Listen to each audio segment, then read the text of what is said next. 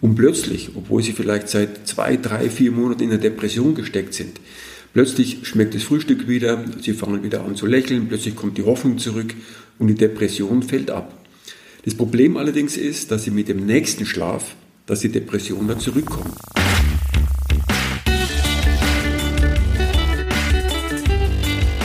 Die Heldenstunde, euer Podcast für ein gesundes und bewusstes Leben. Herzlich willkommen zur Heldenstunde. Es begrüßt euch euer Gastgeber Alexander Metzler. Danke, dass ihr wieder dabei seid. Und ich war vergangenes Wochenende auf dem fünften deutschen Patientenkongress Depression, der in Leipzig stattgefunden hat, veranstaltet von der Deutschen Depressionshilfe. Tja, und was sich so ein bisschen sperrig irgendwie anhört, hat sich als eine total tolle und schöne Veranstaltung rausgestellt und das klingt jetzt ein bisschen komisch, aber ich hatte irgendwie schon lange nicht mehr so viel Spaß auf einer Veranstaltung wie bei dieser Depressionskonferenz. Woran lag das? Es lag daran, die hatten ein ganz tolles Rahmenprogramm und Harald Schmidt als jahrzehntelanger erfahrener Showmaster hat durchs Programm geführt und er hat es wirklich gut rausgehabt, eine schöne Verbindung zwischen Humor, also es gab viel zu lachen, aber auch dem nötigen Respekt und der Ernsthaftigkeit, wenn sie dem Thema angemessen war. Das hat er ganz, ganz toll gemacht. Thorsten Sträter war da ein Comedian, den ich persönlich sehr, sehr schätze, wo ich immer am Fernseher hängen bleibe, wenn ich ihn sehe. Und äh, ein ganz tolles Rahmenprogramm. Drum Café war da, haben das Publikum mit einbezogen. Man hat dann selbst zusammen, gemeinsam mit denen Percussion gemacht. Da entstand eine ganz, ganz tolle Energie im Saal. Es war eine Band da, deren Künstlerin ihre persönlichen depressiven Erfahrungen in Musik umgewandelt hat. Die haben den Tag begleitet. Es waren natürlich zahlreiche medizinische Vorträge da, aber nicht so viel, dass man jetzt irgendwie das Gefühl hat, man versinkt im Sitz und wann ist denn die nächste Kaffeepause, sondern es war einfach eine sehr, sehr schöne Mischung. Ich kann das Ganze einfach nur empfehlen, da mal hinzugehen. Auch das Rahmenprogramm drumherum. Mir war ja gar nicht klar, wie viele Vereine und Stiftungen sich äh, dem Thema Depression mittlerweile angenommen haben. Ich habe zum Beispiel Menschen kennengelernt von der Deutschen Depressionsliga. Ich habe Menschen kennengelernt von Vereinen, die sich speziell für Depressionen bei Kindern und Jugendlichen einsetzen. Für äh, Betroffene, wie gehen die denn damit um, wenn ihr Partner oder Familienangehörige äh, betroffen sind von der Krankheit? Es gab spezielle Vereine, die sich bei Depressionen von Senioren stark gemacht haben. Also da wurde mir klar, wie viel Hilfe eigentlich geboten wird mit sehr viel Herz für Betroffene, der Krankheit Depression. Robert Enke Stiftung war da, Krankenkassen waren da. Und eine Sache ist mir noch besonders in Erinnerung geblieben, das war ein Stand da konnte man verschiedene Accessoires ausprobieren, um in die Gefühlswelt eines Depressiven einzudringen. Ich habe ja in der Folge 50 einmal Depression und zurück bitte auch diese Szene erzählt, wo ich mit meinem Arbeitskollegen zusammen in einem Raum war und er mir ein Mischpult erklären wollte und ich das Gefühl hatte, seine Worte dringen nicht mehr in meinen Kopf rein. Ich hatte das Gefühl, wie so eine Glocke auf meinem Kopf zu haben, die alles abschirmt. Ja, und an diesem Stand war tatsächlich so eine Glocke aus Milchglas, wo man dann nur noch schwer durchsehen konnte und die alles abgeschirmt hat. Die konnte man dann so aufsetzen. Man konnte verschiedene Gewichte sich an den Körper hängen, die so ein bisschen die Schulter nach vorne ziehen oder den ganzen Körper ein bisschen runterziehen, um so ein bisschen als Außenstehender in diese Gefühlswelt eines Depressiven einzutauchen. Und das fand ich doch sehr, sehr stark. Habe ich auch auf meinem Instagram-Account gepostet, wenn ihr da mal gucken wollt. Das war schon äh, irgendwie eine klasse Sache.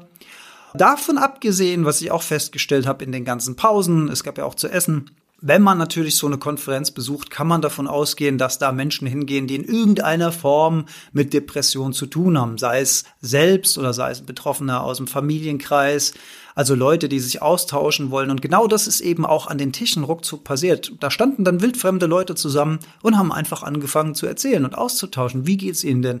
Wie ist denn die eigene Geschichte? Wie fühlen sie sich heute? Wie gehen sie damit um?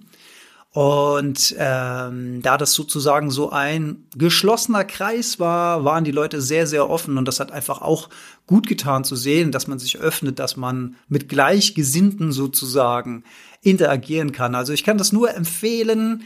Der Patientenkongress Depression findet, glaube ich, alle zwei Jahre statt. Ich weiß auch nicht, ob er jedes Mal in Leipzig stattfindet.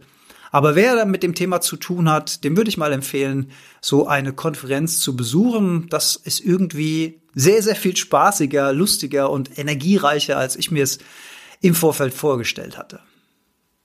An der Stelle auch mal vielen lieben Dank für euer Feedback zum Gedankenexperiment in der Folge 58. Einiges an Feedback bekommen mit der Rückmeldung, dass das gut funktioniert hat, dass ihr gut reingekommen seid, dass ihr das euch gut vorstellen und gut spüren konntet. Äh, eine Dame hat mir geschrieben, soll ich jetzt öfter machen, nur nicht so viel quatschen vorher. Fand ich auch ein ganz schönes Feedback. Habe ich mir auf meinen mentalen Notizzettel geschrieben. Vielen Dank dafür. Was ich ein bisschen vermisst habe, war Feedback von Männern. Liebe Geschlechtskollegen, wir sollten uns auf jeden Fall dieses Feld auch erobern und ein bisschen mehr experimentieren mit unseren Gedanken und mit unseren Sinnen nach innen. Das fehlt gerade uns Männern ein bisschen. Wir haben da öfter mal Berührungsängste oder irgendwie finden wir das noch nicht so männlich, uns mal nach innen zu wenden und mal unser Gefühlsleben zu hören und das mal ein bisschen mehr zu erforschen, weil gerade wir auf Leistung immer getrimmt sind und stark sein und dieser ganze Bullshit, dieses ganze bla bla bla von Männlichkeit. Also, liebe Geschlechtsgenossen, macht doch mal diesen Test und tastet euch da mal ein bisschen in eine neue Welt vor. Ähm, und ihr könnt ja anonym mir ein Feedback schicken, damit ich nicht weiß, wer es war. Würde ich mich auch drüber freuen. Aber macht es mal, probiert es auf jeden Fall mal aus. Und wo wir gerade beim Bedanken sind, an der Stelle auch wieder vielen lieben Dank für eure Bewertungen auf iTunes. Die liebe Jolli hat wieder zwei für uns. Sehr informativ von Seeluft. Tolles Format. Bin durch Zufall durch das Interview mit Andreas Kieling auf den Podcast aufmerksam geworden. Interessante Ansätze, nicht alles neu, aber unterhaltsam zusammengestellt. Lohnt sich zu lauschen. Spannend und unterhaltsam von Quartettverein 1863. Tolle Themenauswahl bisher. Einiges bekannt, einiges neu für mich. Am meisten interessiert mich das Thema Gewohnheiten. Gerne mehr davon. Ganz lieben Dank, Jolli, und vielen Dank an euch. Wie gesagt, das ist immer Öl aufs Getriebe des Podcasters und macht uns wahnsinnig happy. Kommen wir zum Thema des heutigen Tages, Schlaf und Depression. Und für diese Folge konnten wir einen absoluten Experten gewinnen. Er ist der Vorstandsvorsitzende der Stiftung Deutsche Depressionshilfe und leitet das Deutsche Bündnis gegen Depression und die European Alliance Against Depression. Seit über 30 Jahren setzt er sich mit großem Engagement für die bessere Erforschung und Aufklärung über Depression und Suizidprävention ein. Er ist Mitglied im wissenschaftlichen Beirat der Bundesärztekammer und verfügt über langjährige Erfahrungen bei der Behandlung psychisch erkrankter Menschen. Bis März 2019 war er der Klinikdirektor der Klinik und Poliklinik für Psychiatrie und Psychotherapie in Leipzig. Seit Juni 2019 hatte die Johann Christian Senckenberg Distinguished Professorship an der Klinik für Psychiatrie Psychosomatik und Psychotherapie der Goethe-Universität in Frankfurt inne und genau da sitzen wir beide zusammen. Herzlich willkommen in der Heldenstunde Professor Dr. Ulrich Hegel. Ja, guten Tag. Ich grüße Sie und ich freue mich wirklich, dass Sie sich die Zeit nehmen. Und einer Ihrer Schwerpunkte, einer Ihrer Forschungsschwerpunkte ist ja das Thema Depression und Schlaf. Und da habe ich natürlich solche Ohren bekommen, als ich das gehört habe dass ich mal die Chance habe, mit jemandem zu sprechen, der sich in dem Thema richtig gut auskennt. Aus Ihrer Sicht, wie hängt denn das Thema Schlaf und Depression zusammen? Zunächst ist es mal so, dass Menschen mit Depressionen immer sagen, sie sind müde. Aber wenn man genau nachfragt, dann sind sie müde nicht im Sinne von schläfrig, sondern eher im Sinne von erschöpft bei einer inneren Daueranspannung. Viele sagen, in der Depression fühlen sie sich permanent wie vor einer Prüfung, so eine innere Daueranspannung. Also sie haben keine erhöhte Einschlafneigung, sondern brauchen eher länger, bis sie runterkommen und in den Schlaf finden und haben auch Schwierigkeiten, dann richtig durchzuschlafen, weil sie immer wieder wach werden. Also in der Depression ist es so, dass die Wachheit eher nach oben reguliert ist. Und ein anderes Phänomen, das man auch kennen muss, das ist, dass Schlafentzug antidepressiv wirkt. Das ist für die Menschen mit Depression zunächst völlig unverständlich, weil die das Gefühl haben, ich bin so erschöpft, Was ich brauche, ist endlich Schlaf, dass ich erholt aufwache. Aber die Erfahrung zeigt, dass es eben nicht funktioniert. Selbst wenn die Menschen sagen, ich habe nachmittags nochmal zwei Stunden tatsächlich auch geschlafen in der Depression, dann berichten die fast regelmäßig, beim Aufwachen war die Depression in der ganzen Schwere wieder da. Mit einem Mal war die wieder völlig schwer äh, auf mir lagern, die Depression, und oft sogar noch schwerer wie vor dem Einschlafen. Es ist nämlich so, dass in der Depression langer Schlaf eher depressionsverstärkend wirken kann, komischerweise. Und dann kann ein Teufelskreis entstehen. Die Menschen sind erschöpft, gehen früher ins Bett, bleiben am Morgen dann nochmal zwei Stunden liegen und zu ihrer Überraschung äh, oder zu ihrer Enttäuschung finden sie darüber nie raus aus der Depression, sondern rutschen eher noch tiefer rein. Ja, das kann ich aus meiner eigenen Erfahrung einfach auch nur bestätigen. Wie oft war das so, dass ich zum Beispiel auch gerade am Wochenende, wenn ich keine Lust hatte auszugehen, verständlicherweise gedacht habe, komm, heute Abend gehst du mal früh ins Bett, schläfst dich mal so richtig aus, dann wirst du morgen schon wieder fit sein. Das war ja auch das, was wir mal gelernt haben von unseren Eltern und was sicherlich auch, wenn man nicht unter dieser Krankheit leidet, das richtige Verhalten wäre. Aber das dann mal zu verstehen, wenn man das nicht mal von außen hört oder gesagt bekommt, dass dieses Ausschlafen, dieses Vielschlafen, dieses sich erholen in Anführungszeichen negativ sich auf, auf die Depression auswirkt. Ich finde diese Information so, so wertvoll, weil damals, zu meiner Zeit, also wir reden ja schon jetzt auch von ein paar Jahren, wo das her ist, habe ich zu dem Thema wirklich wenig gefunden. Ist das ein relativ neuer Forschungszweig, mit dem Sie sich da beschäftigen? Das Schlafentzug wirkt antidepressiv, das ist seit langem bekannt und auch sehr gut belegt. Äh, das ist natürlich etwas, was man in der Regel nur in einer Klinik machen kann, einen therapeutischen Schlafentzug. Die Patienten bei uns in der Klinik, die wurden gefragt, ob sie bereit sind, das mal auszuprobieren. Dann wurden sie gegen 1 Uhr in der Nacht oder gegen 12 Uhr in der Nacht wurden sie geweckt und blieben dann die ganze Nacht über wach. Da werden dann Filme geguckt oder es werden Brettspiele gemacht oder ein Mondscheinspaziergang wurde gemacht und auch den ganzen nächsten Tag. Und über die Hälfte der Menschen, vielleicht gilt es nicht für alle, aber bei 60 Prozent mindestens ist es dann so, dass es in den frühen Morgenstunden so nach und nach zu einer Besserung kommt. Und plötzlich, obwohl sie vielleicht seit zwei, drei, vier Monaten in der Depression gesteckt sind, plötzlich schmeckt das Frühstück wieder, sie fangen wieder an zu lächeln, plötzlich kommt die Hoffnung zurück und die Depression fällt ab. Das Problem allerdings ist, dass sie mit dem nächsten Schlaf, dass die Depression da zurückkommt. Das heißt, Sie bleiben dann den nächsten Tag über wach, aber die darauffolgende Nacht wird wieder geschlafen und am Morgen ist dann die Depression bei den meisten wieder vorhanden.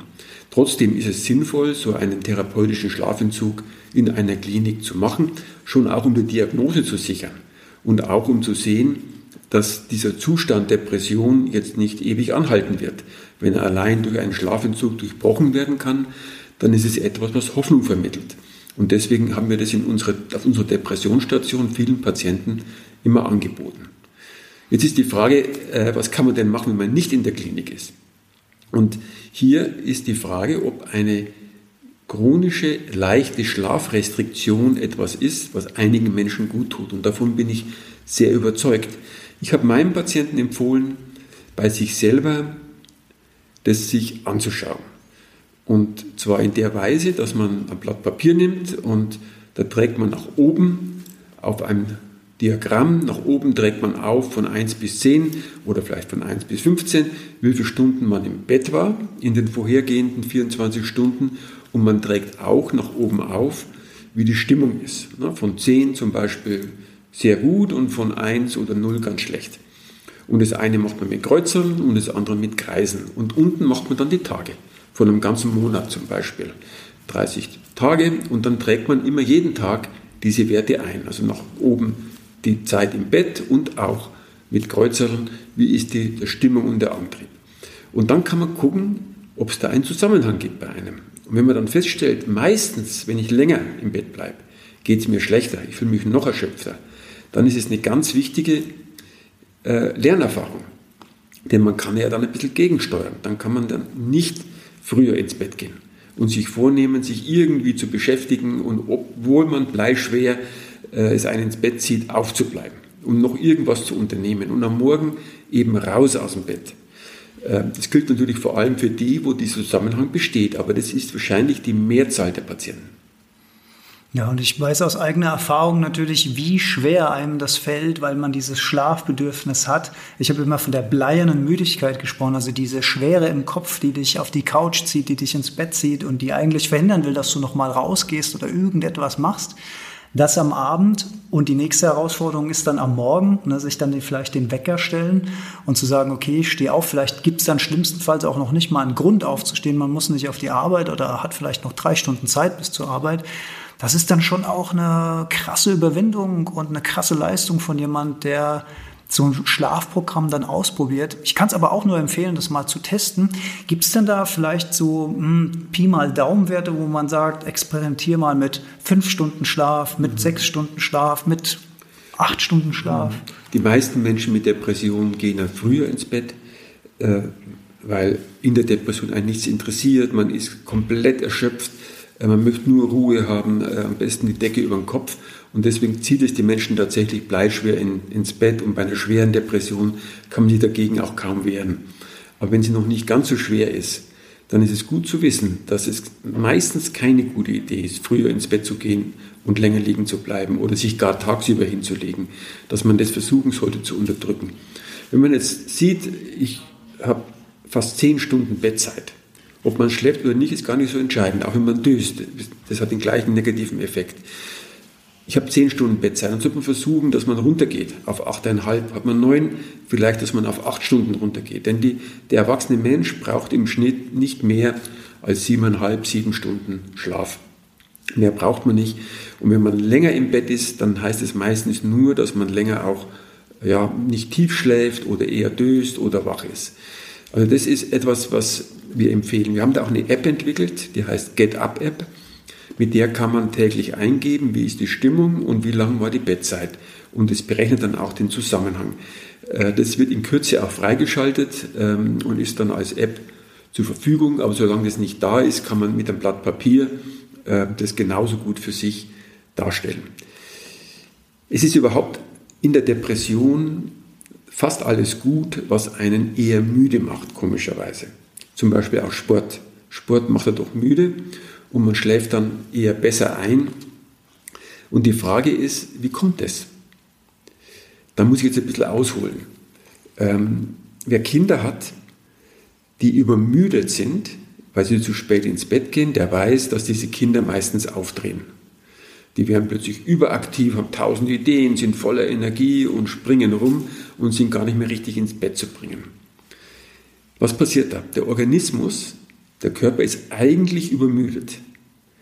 Aber er steuert gegen, gegen das Einschlafen, indem er eine reizintensive Umwelt schafft.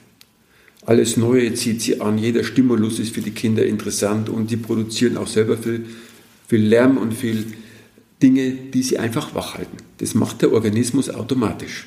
Um dem Einschlafen vorzubeugen, generiert er ein Verhalten, das eine reizintensive stimulusreiche Umgebung schafft. Das gleiche hat man bei ADHS. ADHS ist Attention, also Aufmerksamkeitsdefizit, Hyperaktivitätsstörung, die ja manche Kinder und manche Erwachsene haben. Hier ist es das Gleiche. Hier ist es so, dass bei diesen Menschen eigentlich eine erhöhte Einschlafneigung vorliegt. Das weiß man aus Studien. In der ruhigen Umgebung neigen diese Kinder zu einem rascheren Einschlafen. Der Organismus aber steuert gegen wie bei den übermüdeten Kindern und schafft eben eine reizintensive Umwelt, in der die Kinder hyperaktiv sind und alles Neue interessiert sie und vor allem, wenn es langweilig ist in der Schule, dann kommt diese Hyperaktivität und dieses ja, das Stimulus-Suchverhalten, das wird dann, tritt dann zutage. Und natürlich haben sie auch Aufmerksamkeitsdefizite. Warum? Weil der Körper eine erhöhte Einschlafneigung eigentlich hat. Und deswegen, wenn es ruhig ist, haben sie Schwierigkeit, die Wachheit und die Aufmerksamkeit hochzuhalten. Und das Gleiche haben wir bei Manie. Der Mensch mit einer Manie äh, hat auch, wenn man ihn in eine ruhige Umgebung bringt, eigentlich eine ganz hohe Einschlafneigung. Das kann man im EEG zeigen. Der hat oft schon nach wenigen Minuten Schlafspindeln im EEG. Aber der Organismus steuert wie bei übermüdeten Kindern gegen und deswegen sind die auch hyperaktiv und alles Neue spricht sie an und die schaffen eine ganz laute, äh, stimulusreiche Umgebung und scheuen alles, wo es ruhig ist. Diese Situationen vermeiden diese Menschen mit Manie. Ja, und hier ist es also so, bei diesen drei Störungen, bei übermüdeten Kindern, bei ADHS und bei Manie, dass der Körper eine erhöhte Einschlafneigung hat und deswegen mit Hyperaktivität und mit Sensation Seeking reagiert, Stimulus-Suchverhalten reagiert. Und das Gegenteil ist die Depression. Depression ist krankheitsbedingt ein Zustand, wo die Wachheit hochreguliert ist. Die Leute sagen, ich fühle mich permanent wie vor einer Prüfung. Und deswegen wollen die Menschen alles, nur keine weiteren Stimuli von außen. Die wollen Decke über den Kopf, die wollen Ruhe, die wollen keine sozialen Interaktionen, die wollen keine laute Musik, die wollen auch nicht in Urlaub fahren, alles neu ist ein Stimulus, die wollen nur Ruhe. Und der Körper reagiert eben mit diesem Vermeiden von Stimuli jeder Art auf diesen hochregulierten Arousal, auf diese hochregulierte Wachheit. Und deswegen ist alles gut, was schlaffördernd ist, weil sie dieser hochregulierten Wachheit entgegen, weil es dem entgegenwirkt. Zum Beispiel eben Schlafentzug. Durch den Schlafentzug wird ein Schlafdruck generiert und der Schlafdruck wirkt diesem hochregulierten Wachheit entgegen. Übrigens wirken auch die Antidepressiva so. Die Antidepressiva sind in der Regel eher so, dass sie beruhigend wirken. Das sind zwar keine Beruhigungsmittel oder Schlafmittel, die machen abhängig, Antidepressiva machen nicht abhängig, sind andere Medikamente, aber sie beeinflussen neuronale Aktivität in der Weise, dass wachheitsanhebende Kerngebiete, dass die eher ruhiger werden. Das konnte man zeigen, tierexperimentell zum Beispiel für ein Kerngebiet, das ist der Locus ceruleus, das liegt im Hirnstamm, dieses Kerngebiet, und durch Antidepressiva wird die Aktivität hier runtergefahren und dieses Kerngebiet ist eigentlich zuständig für die Wachheit hochstellen. Also die Depression ist ein Zustand, wo die Wachheit hochreguliert ist und deswegen ist Schlafentzug und eher, Bett, eher kürzere Bettzeit eher günstig. Und wenn man jetzt geschlafen hat, dann sind natürlich alle wachheitsfördernden Mechanismen wieder hochaktiv ähm, und deswegen ist am Morgen oft die Depression schwerer wie am Abend. Am Abend baut sich nach und nach ein Schlafdruck auf und das wirkt dieser hochregulierten Wachheit, die dieser Depressionskrankheit mit zugrunde liegt, entgegen. Das ist ein Erklärungsmodell, das wir systematisch mit untersucht haben und das sehr viele Dinge erklärt, die man regelhaft bei Depressionen erleben kann, wie zum Beispiel das Morgentief, dass man am Morgen nachdem man dann doch ein bisschen gedöst und geschlafen hat, dass die Depression eher schlechter ist, dass am Abend es besser wird, dass Schlafentzug hilft. Auch das Ketamin, das ja jetzt als neues Medikament ähm, ja in den Medien auch diskutiert wird, ähm, das ist auch ein, im Grunde ein Schlafmittel, ein Narkosemittel, wirkt auch dieser hochregulierten Wachheit entgegen. Also das ist die Erklärung, warum langer Schlaf eher depressionsfördernd sein kann und Schlafentzug antidepressiv wirken kann. Das ist hochinteressant, finde ich. Und ich kann das nur so bestätigen. Am Abend, 22 Uhr, 22.30 Uhr, da hat man sich fast normal gefühlt, fast gut gefühlt. Und morgens, dann ist man mit positiven Gedanken ins Bett gegangen, ach, es wird wieder. Und morgens kommt das dann wie so eine Keule zurück. Ich kann mich da noch genau dran erinnern. Und das war auch wirklich, wirklich schlimm. Umso interessanter finde ich das jetzt wenn man dann nachts schläft, dann haben ja viele Depressive das Problem, dass sie in den grausten Morgenstunden, 3 Uhr, 4 Uhr, 5 Uhr, plötzlich wach werden. Das Gehirn fängt an, ich sage immer, Amok zu laufen. Ne? Es sucht sich irgendein Thema, um das es sich kreist und kreist und kreist und man ist noch eigentlich fühlt man sich noch todmüde, man würde gerne weiter schlafen, aber man liegt da, das Gehirn ist sofort aktiv, hält einem wach, führt dann auch, zu, also hat bei mir in meinem Fall dann auch zu großer Frustration geführt, gerade wenn man dann vielleicht zwei Stunden später sowieso aufstehen muss und mhm. hätte ja die Zeit noch gehabt zu schlafen. Haben Sie vielleicht da Tipps, wie man mit der Situation ein bisschen umgehen kann, wie man den Geist ein bisschen zur Ruhe bringen kann? Mhm. Das ist genau, äh, was Sie da beschreiben eines der quälendsten Dinge in der Depression, wenn die Menschen dann nachts äh, hellwach, äh, fast in einem Panikzustand, grübeln im Bett liegen und denken, oh Gott, oh Gott, wie soll ich den nächsten Tag nur überstehen? Ähm, da hilft eigentlich nur die Depression behandeln, konsequent äh, mit Antidepressiva, mit Psychotherapie, die Depression zum Abklingen bringen und natürlich die Bettzeit reduzieren, sobald man das irgendwie hinkriegt. Denn je länger man im Bett liegt, umso länger wird man auch wach und grübelnd liegen. Je höher der Schlafdruck ist, durch Schlafentzug zum Beispiel, ein hoher Schlafdruck, umso besser wird dann auch der Schlaf sein. Das ist ja auch ein Grundprinzip der Psychotherapie bei Schlafstörungen, dass man ja, eben den Schlaf so weit reduziert, bis man dann zeigen kann, dass man die meiste Zeit, in der man im Bett liegt, tatsächlich auch schläft und nicht hier sich nur rumwälzt und grübelt.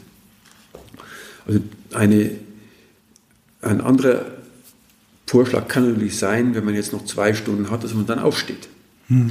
Das ist auch leicht gesagt und für einen mit einer Depression schwer getan, denn es spricht einen ja nichts an, nichts interessiert einen, nichts macht Freude und man weiß gar nicht, wie man sich beschäftigen soll.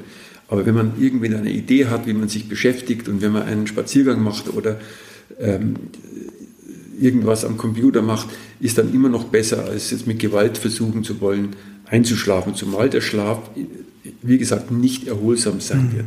Selbst wenn man nochmal döst, geht es einem dann noch nicht besser.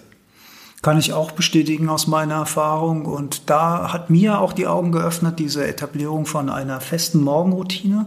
Also einen Plan haben, was passiert in der, was passiert in dem Moment, was mache ich dann, wenn es soweit ist, dass man dem nicht so völlig hilflos ausgeliefert ist, sondern dass man sagt, okay, ich habe hier vielleicht ein Buch, was mich interessiert. Oder wie Sie gerade gesagt haben, ich mache einen kleinen Morgenspaziergang, genieße vielleicht den Sonnenaufgang, wenn er denn schon da ist. Oder, oder, oder, ich meditiere vielleicht nochmal oder ich mache mir schon ein bisschen Frühstück. Ähm, also ein gewisser Plan, den man hat als, als Notfallidee. Was ich damals auch gerne gemacht habe, was mir geholfen hat, da können Sie vielleicht auch sagen, ob das eine gute oder eine schlechte Idee ist. Ich habe mir dann immer gerne Kopfhörer aufgesetzt und habe ein bisschen leichte Hörspiele gehört, weil ich gemerkt habe, okay, wenn mein Gehirn etwas hat, auf das ich es mhm. fokussieren kann, und da rede ich jetzt nicht von Mord und Totschlag und irgendwelchen Krimis, sondern eher so ähm, Kinderhörspiel. Ich habe immer so äh, Scotland Yard oder äh, drei Fragezeichen oder sowas gehört. Da habe ich gemerkt, mein Gehirn hat was, worauf es sich fokussieren kann. Es kann nicht so abschweifen.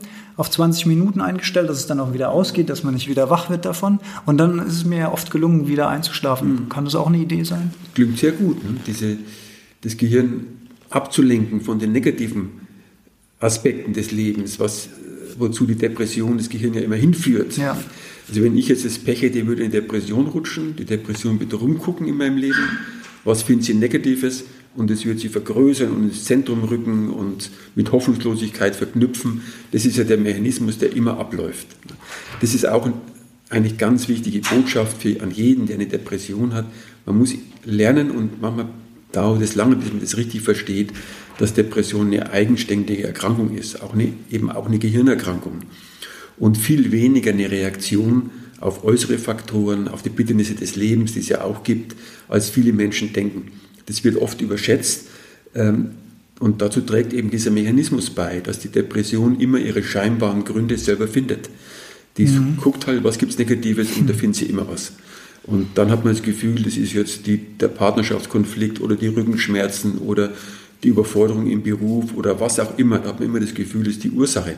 Aber meistens ist es gar nicht die Ursache. Und die Menschen haben dann plötzlich eine gute Partnerschaft und werden sie wieder depressiv.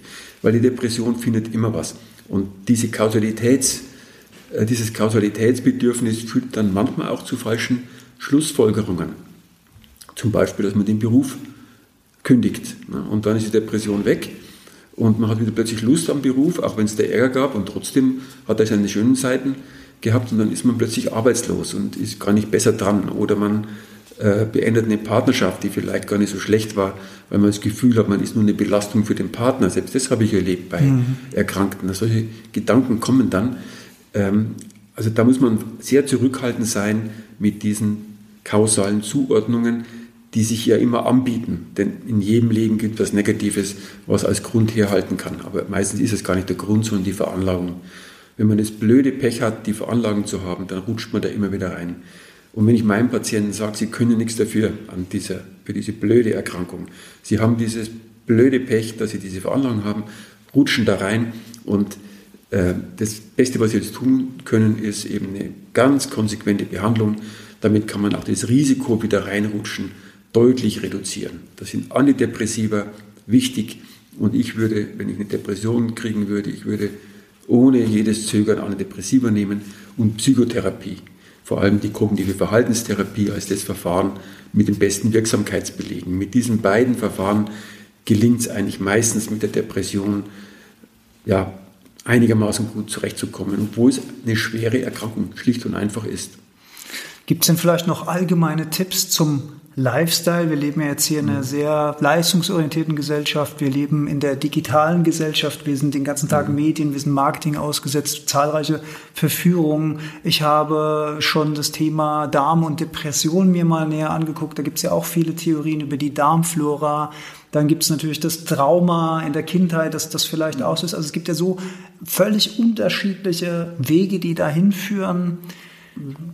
Also die das, was relativ gut belegt ist, ist, dass Traumatisierungen und Missbrauchserfahrungen in der Kindheit das Risiko erhöhen, dass man später erkrankt. Bei allem anderen muss man sehr viele Fragezeichen dahinter machen. Es gibt eine große Studie vom Max-Planck-Institut. Da wurden 10.000, ich glaube, es waren 10.000 Leute, die, die wurden, äh, jedenfalls eine größere Gruppe von Menschen, äh, die schon mal eine psychische Erkrankung haben, die wurden befragt zu ihren Arbeitsplatzbedingungen und Arbeitsplatzzufriedenheit. Und dann nach zehn Jahren erneut. Und da kam eben raus, dass die Arbeitsplatzbedingungen und die Arbeitsplatzzufriedenheit keinerlei Einfluss hatten auf, die, auf das Erkrankungsrisiko. Äh, das heißt, die Vorstellung, die ja viele Leute haben heute, äh, wir haben eine Epidemie an Depressionen und die moderne Arbeitswelt ist schuld, da stimmt beides nicht. Wir haben weder eine Zunahme der Häufigkeit von Depressionen, das weiß man von bevölkerungsbasierten Studien, die sind heute so häufig wie früher, ähm, die waren schon immer sehr häufig. Was zugenommen hat, ist die Zahl der Diagnosen. Die hat sich ja, verdoppelt, verdreifacht, weil mehr Menschen heute sich Hilfe holen, die erste Depression besser erkennen und sie nicht mehr so häufig verstecken hinter Ausweichdiagnosen. Äh, die jetzt nicht so stigmatisierend klingen, ne, wie chronischer Rückenschmerz oder Tinnitus oder Fibromyalgie oder andere Diagnosen. Sie sind also weder sind sie häufiger, noch gibt es gute Belege, dass die Arbeit schuld ist. Das finde ich aber hochspannend, dass Sie sagen, die haben gar nicht zugenommen, weil wenn man so den Medien folgt und wenn man so ein bisschen liest und so, dann hat man ja den Eindruck, das explodiert und jeder mhm. Zweite ist ja depressiv. Aber das ist gar nicht so. Es gibt einfach nur mehr Diagnosen und wahrscheinlich redet man auch mehr in den Medien darüber. Ja, das früher, ist ne? insgesamt eine gute Entwicklung. Wir hatten vor 35 Jahren äh, als Ursache für, für Frühberendungen bei 9 Prozent psychische Störungen. Jetzt haben wir 43 Prozent. Wow. Aber auch hier gilt, nicht weil wir mehr Erkrankte haben, sondern weil mehr Erkrankte die Diagnose kriegen. Insgesamt gab es keine Zunahme der Frühberendungen. Und im gleichen Zeitraum hatten wir einen Rückgang der Suizide von 18.000 jetzt auf 9.200. Die haben sich fast halbiert. Und ich sehe da einen Zusammenhang.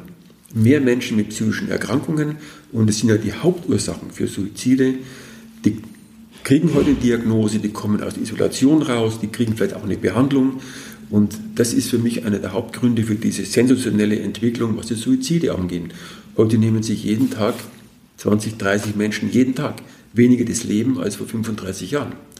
Und das hat was damit zu tun, dass die Menschen mit psychischen Erkrankungen nicht mehr so in die Ecke gedrängt sind und häufiger sich Hilfe holen und die auch erhalten. Das ist doch eine schöne, positive Botschaft. Vielleicht als letztes noch, was würden Sie sich für die Zukunft persönlich wünschen? Ich würde mir wünschen, dass Depression und ähm, also dass Depression als Erkrankung wahrgenommen wird, wie jede Erkrankung, andere Erkrankung auch, die eben jemand trifft, der eine Pech hat, die Veranlagung für diese Erkrankung zu haben. Und dass die Menschen einerseits wissen, das ist sagen wir, die vielleicht eher negative Botschaft, es ist eine schwere Erkrankung, äh, es ist keine leichte Erkrankung, sondern es ist mindestens so schwer wie Diabetes mellitus aber andererseits eine Erkrankung, für die man nichts kann, wo man nicht schuld ist, wo man nicht ein Versager ist und die man gut behandeln kann. Und auch mit Antidepressiva, die in Deutschland ja einen sehr schlechten Ruf haben. Fälschlicherweise. Die machen nicht süchtig, gibt es keine Dosissteigerung, da gibt es keinen Drogenschwarzmarkt für Antidepressiva. Wenn sie gesund sind, nimmt wieder nicht high davon. Und die auch besser wirken, als man oft in den Medien und in manchen Büchern lesen kann. Das kann ich wirklich sagen, weil ich da ganz, ganz viel Erfahrung habe mit ähm, als wir hatten eine Depressionsstation in unserer Klinik und habe wirklich Tausende von Menschen mit Depression gesehen. Ähm, damit können wir den Menschen sehr gut helfen und besser als viele Menschen glauben. Also ich kann den Betroffenen nur raten, sich aufraffen und Hilfe holen, wie bei jeder anderen schweren Erkrankung auch. Ja, auch das kann ich am Ende nur bestätigen. Das habe ich auch in der Folge 50 erzählt, dass ich, als die Diagnose gestellt wurde, noch ein Jahr lang versucht habe, alternative Wege zu finden, da wieder rauszugehen, zum Beispiel mehr am sozialen Leben teilzunehmen, wieder mehr Sport zu machen, mich wieder mehr auf mich selbst zu konzentrieren und so weiter. Das hat phasenweise geholfen und dann kam wieder der Schlag mit dem Hammer zurück und erst als ich dann wirklich diese Medikament, äh, Medikamentenbehandlung gemacht habe, ist nach vier Wochen, wie es im Beipackzettel stand, habe ich die zum ersten Mal diese äh, Wirkung verspürt und äh, muss sagen, mir hat es damals auch sehr, sehr, sehr geholfen. Und vielleicht von mir noch als ehemalig Betroffener auch so ein bisschen positives Ende. Mir hat die Depress äh, depressive Erkrankung geholfen, wirklich auch mich in ganz neue Gebiete einzuarbeiten. Allein, dass wir beide jetzt hier sitzen und dieses Gespräch führen, ganz toll. Und ähm, ich habe wahnsinnig viel gelernt über Ernährung, über Lifestyle, über Belastungen und Schönheiten des Lebens. Und das kann einem ja vielleicht auch die Augen öffnen für ganz neue Richtungen, über die man mhm. vorher noch gar nicht nachgedacht hat. Und das finde ich fast eine Stärke dieser Krankheit, dass sie mhm. einem so ein bisschen zwingt, komm, setz dich mal hin, denk vielleicht auch mal ein bisschen über dein Leben nach. Mhm. Man möchte die Erkrankung ja niemand wünschen. Aber wie, sagen wir, wie jedes großes Leid führt es ja zu einer inneren Differenzierung auch. Ne? Man wird nachdenklicher, man wird auch dankbarer für die guten Seiten. Das berichten viele Betroffene ähm, als Gewinn durch diese Erkrankung. Man kriegt auch ein bisschen mehr Tiefe in seinem Erleben und in seinen Gedanken auch, wie Sie es gerade geschildert haben. Und das ist natürlich auch ein Schatz, obwohl man, wie gesagt, man diese schwere Erkrankung niemand wünschen würde. Ganz herzlichen Dank für Ihre Zeit, Herr Professor Dr. Hegel. Ja, vielen Dank für die Fragen und dass Sie sich dem Thema widmen. Vielen Dank. Das war das Thema Schlaf und Depression mit Professor Dr. Ulrich Hegel. Nochmal vielen Dank und ganz lieben Dank auch an das Team der Deutschen Depressionshilfe, die mich unterstützt haben bei der Organisation für dieses Interview. Ganz lieben Gruß an die Menschen, die ich jetzt gerade in Leipzig kennengelernt habe auf dem fünften Deutschen Patientenkongress Depression und natürlich an euch, liebe Hörerinnen und Hörer, liebe Grüße, vielen Dank fürs Hören und bis zum nächsten Mal.